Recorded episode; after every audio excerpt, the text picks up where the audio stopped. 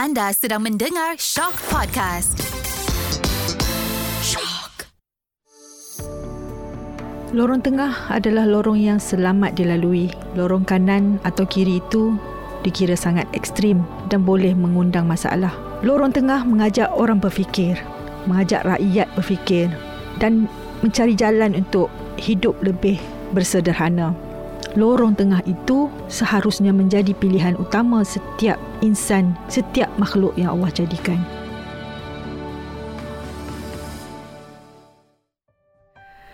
Assalamualaikum warahmatullahi wabarakatuh. Kembali semula bersama saya dari podcast Lorong Tengah. Bersama saya hari ini Puan Madiha Mahmud Pengarah Eksekutif Forum Kandungan Malaysia Ataupun dikenali sebagai Content Forum. Assalamualaikum Puan Madiha Waalaikumsalam Waalaikumsalam. Madiha ni untuk pengetahuan pendengar Saya sudah kenali beliau sejak sekian lama. Ketika tu kami sama-sama kerja uh, censorship. Uh, Itu satu perkataan yang memang sangat-sangat dibenci Sebab orang suka marah kita Kita ni banyak potong-potong. Hari ni kita nak cakap juga pasal Adakah kebebasan itu mutlak? Ini memang semuanya menuntut untuk bebas. Bebas berkarya, bebas menulis, bebas bercerita, bebas berlakon, bebas buat apa saja. Persoalannya sini, adakah kita betul-betul bebas dalam konteks menghasilkan kandungan kreatif. Terima kasih Dr. Ella. Di mana-mana sahaja dalam dunia ni tidak ada sebarang kebebasan yang mutlak. Terutama sekali bila kita cakap pasal kebebasan berkarya kerana dalam karya itu pun kita masih ada um, syarat untuk comply dengan undang-undang setiap negara. Dan itu baru undang-undang. Kita ada juga peraturan mengikut etika, peraturan ikut agama. Contohnya kalau kita seorang pengkarya muslim. So no, tidak ada kebebasan yang mutlak dalam berkarya ataupun kebebasan yang mutlak untuk apa apa sahaja. Apa tujuan menyekat ataupun bagi setengah pihak terutamanya media eh, mengawal kebebasan tersebut. Setiap kali kita cakap pasal kawalan untuk kandungan ataupun karya ataupun sebarang kekangan terhadap kebebasan, ia adalah berlandaskan protection against harm. Kita hmm. jangan memudaratkan orang lain. So contohnya sesuatu karya itu tidak boleh mengapi-apikan orang untuk benci sesu- sesuatu kaum ataupun sesuatu jantina contohnya. Kita tak boleh ada kandungan yang uh, memfitnah seseorang. Itu semua undang-undang yang protect from harm. So that is the main principle simple untuk sebarang kekaningan ataupun uh, censorship. Dan saya rasa juga itu ciri-ciri orang yang memilih untuk bersederhana. Hmm, betul. Kerana mereka yang memilih untuk menyakiti itu mereka yang ekstrim ataupun tidak peduli langsung tentang hak orang lain adalah tersangatlah liberal mungkin. Hmm, hmm, betul. Ha, kerana dia mengajak orang untuk sama-sama bebas tanpa memikirkan kemaslahatan umum tanpa memikirkan bahawa ada sesetengah kaum, sesetengah kelompok masyarakat yang akan tersakiti. Saya ambil contohlah baru-baru ni apa pandangan puan tentang kejadian pesawat yang terhempas di Elmina. Saya rasa mungkin di situ kita perlu belajar juga mengambil iktibar terutamanya dah hari-hari kemerdekaan mungkin Madiha boleh ceritakan sikit ataupun pesan kepada uh-huh. para pendengar. Dan lepas pada kejadian Elmina tu apa yang kita lihat seperti biasa bila ada tragedi akan ada juga mereka yang mengeksploitasikan tragedi tersebut. So kita tengok bukan sahaja dari segi pemberita tapi juga um, pengguna social media yang berlumba-lumba untuk mengeluarkan video ataupun gambar ataupun kenyataan berkenaan dengan kejadian tersebut. Dalam masa beberapa minit sahaja bila kejadian itu berlaku sudah ada video yang tular yang tersangatlah menyayat hati yang menunjukkan mangsa-mangsa kejadian. Dalam keadaan yang sangat mengayak hati. Dan masa tu kita belum tahu pun sama ada family mangsa tu tahu kejadian tu berlaku ke belum. Dan tak kira lah masa tu ke 5 jam selepas ini ke 5 tahun selepas ini pun video seperti itu sepatutnya tidak dikongsi. Kerana ia tidak mengambil kira impact terhadap family mangsa. Tidak menjaga privacy dan juga tidak menghormati mangsa dan keluarga. So itu adalah salah satu benda yang kita tengok sekarang. Pengguna media sosial dan juga sesetengah wartawan yang tidak beretika berlumba-lumba untuk mengeluarkan perkara yang sensasi walaupun itu adalah diambil daripada satu kejadian yang sangat sedih hmm. seperti uh, tragedi Elmina. Tapi mereka berpandangan bahawa ini berita. Hmm. Berita yang perlu disebarkan. Ha, hmm. di situ berlaku konflik diri saya rasa. ha, di dalam diri pemberita, di dalam diri hmm. orang awam, adakah aku perlu cerita atau perlu ketularkan? Hmm. Ha, dan jika aku tularkan, saya rasa saya nampak yang pertama sekali di TikTok. Memang cepat, just a few second. Yes.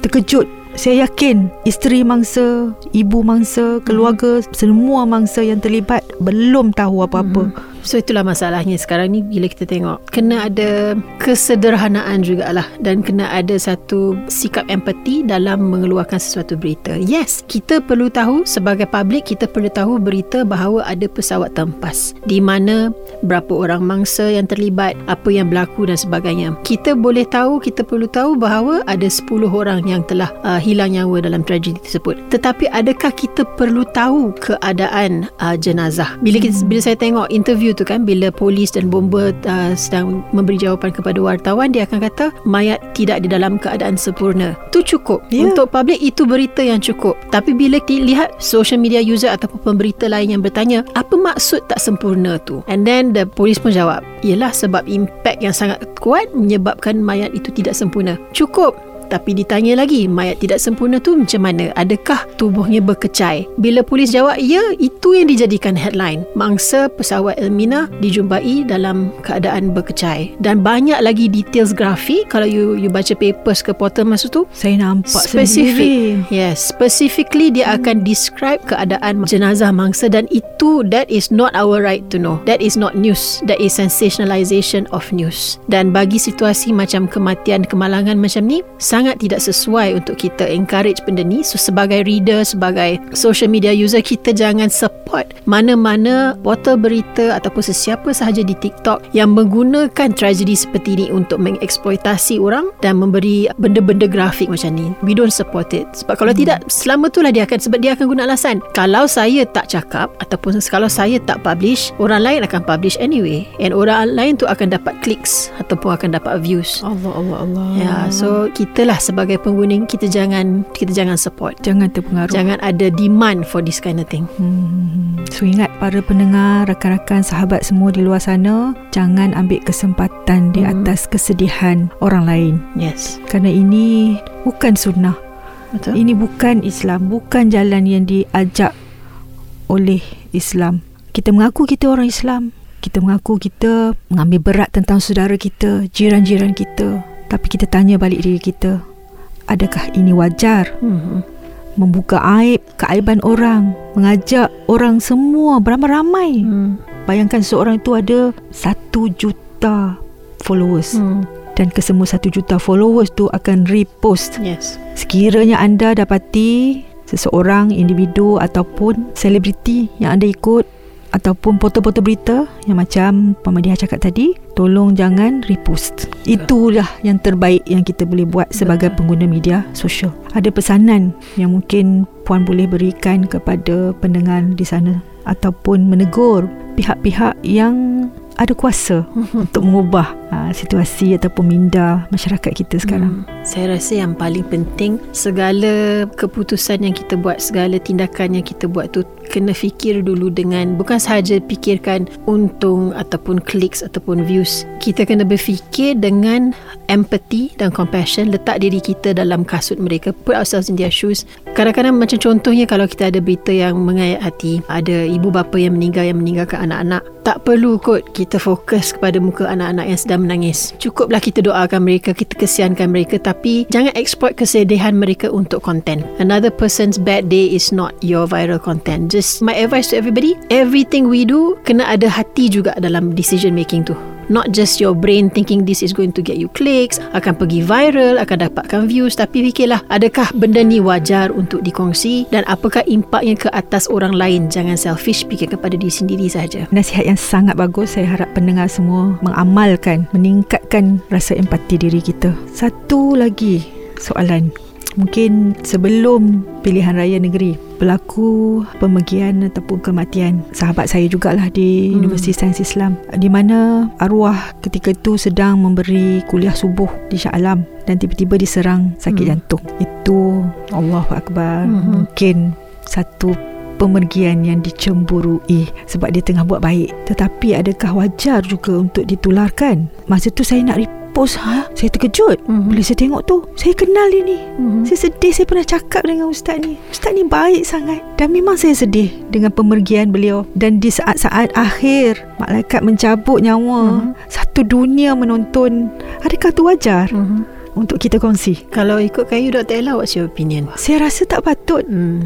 Kerana saat-saat sakratul maut mencabut nyawa dan kita masih dengar lagi meremang bulu berumah saya. Betul, betul. Saya rasa saya tegur di situ. Ketika tu keluar di satu TV portal ya, merakamkan ceramah beliau dan beliau menarik nafas yang terakhir. Saya tegur, saya cakap mohon jangan tularkanlah video ni tapi selepas tu memang tular, memang tular sehabis-habisnya dan ada yang memberi alasan bahawa ini perkara baik yang perlu kita kongsikan bersama Allahu Akbar Subhanallah uh-huh. ha, ini orang-orang yang katanya berpendidikan agama. Tapi bila melihat balik mm-hmm. adakah dia menjaga adakah Betul. dia menyakiti orang lain adakah dia menjaga yes. sensitiviti kesedihan saya kata ini satu kesedihan yang sangat sangat berat untuk dipikul Betul. oleh sesiapa saya tak dapat bayangkan itu daripada kalangan ahli keluarga sometimes dia orang buat perkongsian tu dengan niat yang baik bagi dia ni mungkin adalah satu perkara yang boleh dijadikan pedoman ataupun dijadikan conversation pasal orang yang beriman pergi dengan cara yang sempurna dan sebagainya so mungkin itu niat mereka tapi macam Dr. Ella kata bagi pendapat saya juga ia adalah tidak wajar. Sebab kena fikirkan bukan sahaja arwah tetapi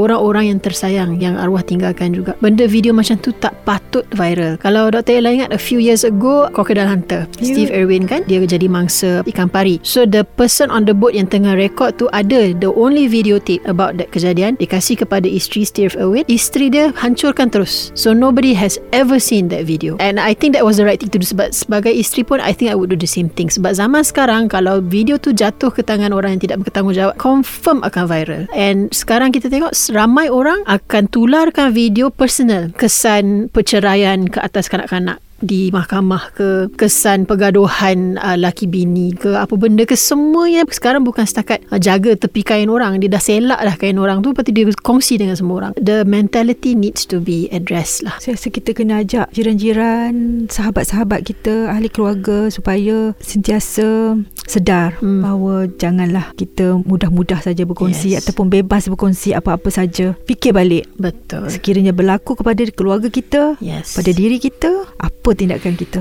Mungkin kebebasan tu juga yang membuatkan kita sentiasa hmm. ada saja justifikasi yes, yang betul. Eh, ini kena cerita. Nanti kita nak mati, nanti kita nak mati kita pun tak tahu bila betul. kita nak mati. Kenapa kita nak kongsi kematian orang lain? Yes. Dan kita ni bukan Tuhan. Yang tu betul Dr. Ella sebab kadang-kadang orang kita terlalu confident dengan tafsiran kita sendiri tentang kematian orang. Kalau orang tu ustaz Na'uzubillah menghembuskan nafas terakhir masa buat konsert nasyid katakan. Ada je orang yang akan datang kata kesian ustaz tu walaupun semayang duha ke semayang semualah solat-solat dibuat akhirnya tak mati di masjid tapi mati di konsert. Perlu Allah. perlu ke kita buat kesimpulan macam tu? Kita manusia. Kita tak tahu. Satu kita tak tahu kematian dia, amalan dia semua tu Allah sahaja yang tahu.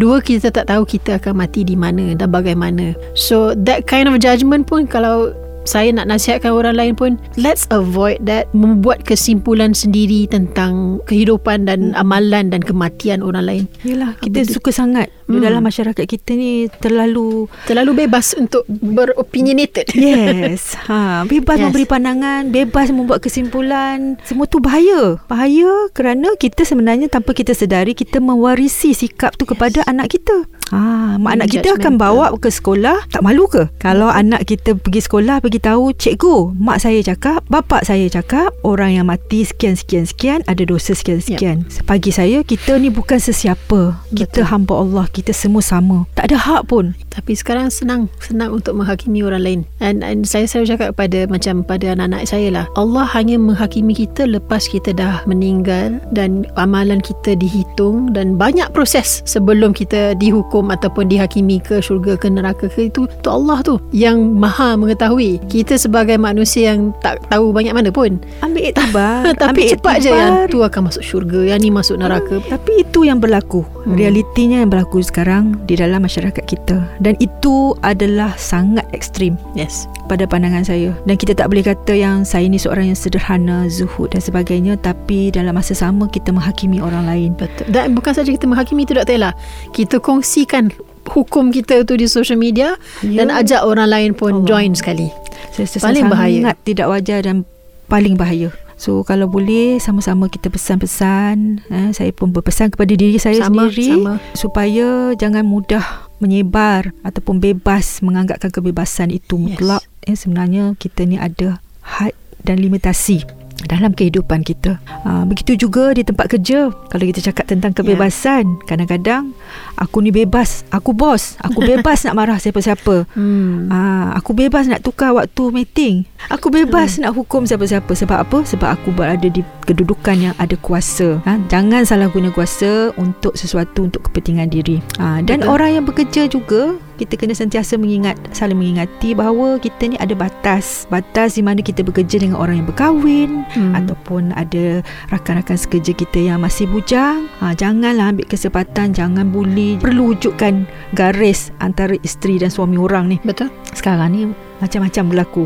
ya dan ada yang boleh justify pula semua orang buat kita bebas nak buat apa yang kau sibuk buat apa Mm-hmm. saya rasa itu tak wajar lah kan No. Ah, Sekali lagi dia buat sesuatu tanpa memikirkan impact kepada orang lain. Impact kepada pasangan masing-masing, kepada anak-anak masing-masing dan kepada diri sendiri juga. Benda ni akan ada impact. selagi sesuatu perbuatan perkataan itu menyakiti sesama insan tak kira lah dia orang Islam ataupun Hmm, bukan betul. Islam kecil besar tua muda kita tak ada hak untuk menyakiti sesiapa dan kita tidak bebas untuk menyakiti sesiapa Ya, betul. Ha, semoga kita punya semangat ataupun sikap empati kita semakin meningkat dalam masyarakat kita. Itulah harapan saya dan untuk para pendengar di luar sana. Mungkin kata-kata terakhir dari Puan Maria. Dalam semua benda yang kita buat, kita tahu kita ada kebebasan untuk bersuara betul. Ada kebebasan untuk berpendapat pun betul. Kebebasan untuk berkongsi pun betul. Semua tu betul. Tetapi setiap kebebasan ini perlu di um, dibawa juga dengan uh, a sense of responsibility. Tanggungjawab kepada diri sendiri, tanggungjawab kepada community, tanggungjawab kalau kita orang Islam, tanggungjawab kepada agama. So dalam setiap perkara yang kita buat untuk exercise that freedom, fikirkan, consider semua benda ni dulu dan barulah insyaAllah kita boleh buat keputusan yang terbaik untuk diri kita dan juga untuk um, untuk semua orang, untuk orang ramai. Terima kasih Puan Madiha. Peringatan yang diberikan kepada semua pendengar podcast Lorong Tengah. Uh, nantikan kami pada episod yang seterusnya. Assalamualaikum warahmatullahi wabarakatuh.